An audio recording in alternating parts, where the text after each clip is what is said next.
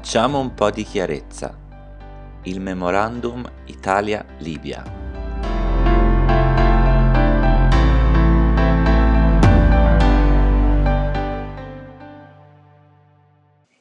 Il 2 febbraio 2022, a cinque anni dalla stipula del Memorandum Italia-Libia, un centinaio di organizzazioni italiane, libiche, africane ed europee hanno presentato un documento di denuncia degli effetti di tale accordo, lanciando un appello al governo e alle organizzazioni internazionali per chiederne la revoca immediata al fine di tutelare le persone migranti in Libia. Gli ingenti finanziamenti forniti dall'Italia alle autorità libiche, determinando un forte calo delle partenze, hanno favorito il consolidarsi in Libia di modelli di feroce sfruttamento, riduzione schiavitù e violenze considerati come crimini contro l'umanità dalle stesse Nazioni Unite. E intanto le misure previste per consentire l'uscita legale delle persone migranti dal paese attraverso evacuazioni e corridoi umanitari si sono rivelate del tutto insufficienti.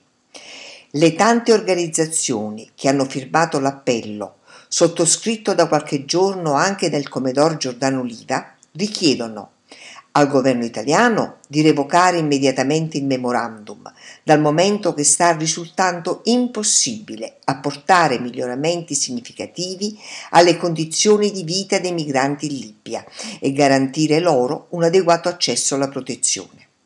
All'UNHCR l'Agenzia dell'ONU per i rifugiati e all'OIM, l'Organizzazione internazionale per le migrazioni, di aderire alla richiesta di revoca del memorandum, così da evitare qualsiasi rischio di connessione tra le gravi violazioni dei diritti umani che derivano dal memorandum e le proprie iniziative.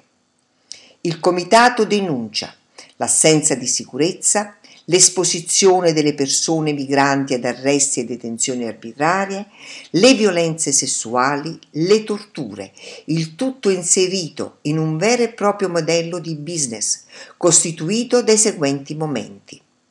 1. Le intercettazioni in mare da parte della Guardia Costiera libica, spesso caratterizzate da manovre e modalità molto rischiose. 2. La riconduzione in Libia delle persone migranti e la detenzione nei centri gestiti dal Ministero dell'Interno o la vendita a gruppi criminali. 3. La sottoposizione a torture e maltrattamenti, finalizzata all'estorsione di denaro o alla costrizione al lavoro forzato e alla prostituzione coatta, nonché la tortura ed il rapimento ai fini del riscatto. Il documento sottolinea che il Memorandum Italia-Libia non sta ponendo un argine alle violazioni dei diritti delle persone migranti che sono perpetrate nel Paese, ma anzi indirettamente crea le condizioni per la loro continuazione. Il Memorandum Italo-Libico prevede inoltre l'adeguamento e il finanziamento dei centri di accoglienza e il sostegno alle organizzazioni internazionali che operano in Libia per perseguire gli sforzi mirati all'evacuazione e al rientro dei migranti nei paesi di origine, compreso il rientro volontario. Dal 2017 ad oggi le organizzazioni internazionali hanno ricevuto grossi finanziamenti a questo scopo, ma l'obiettivo di garantire condizioni dignitose e sicurezza alle persone migranti, così come quello di attivare corridoi umanitari verso l'Europa, non è stato raggiunto, come affermato dalla stessa UNHCR in recenti interviste. Inoltre, con questi finanziamenti si mette a rischio l'autonomia e l'indipendenza delle organizzazioni internazionali, attribuendogli un ruolo subalterno alle politiche europee di contrasto all'immigrazione. Infine, solo un numero molto, ma molto esiguo di persone ha accesso ai programmi dei corridoi umanitari sia per la scarsa collaborazione delle autorità europee che per le modalità di selezione di quanti possono essere evacuati. Spesso sono le guardie carcerarie che selezionano anche in base alla nazionalità i candidati che possono incontrare i rappresentanti di UNHCR. L'adesione a programmi di rimpatrio cosiddetto volontario rappresenta quindi l'unico strumento a disposizione della maggior parte delle persone migranti per sottrarsi alla violenza che si trovano a subire in Libia, rischiando però quasi certamente di essere sottoposti di nuovo nel paese di origine alle persecuzioni da cui sono fuggite. Il documento si conclude con questa richiesta.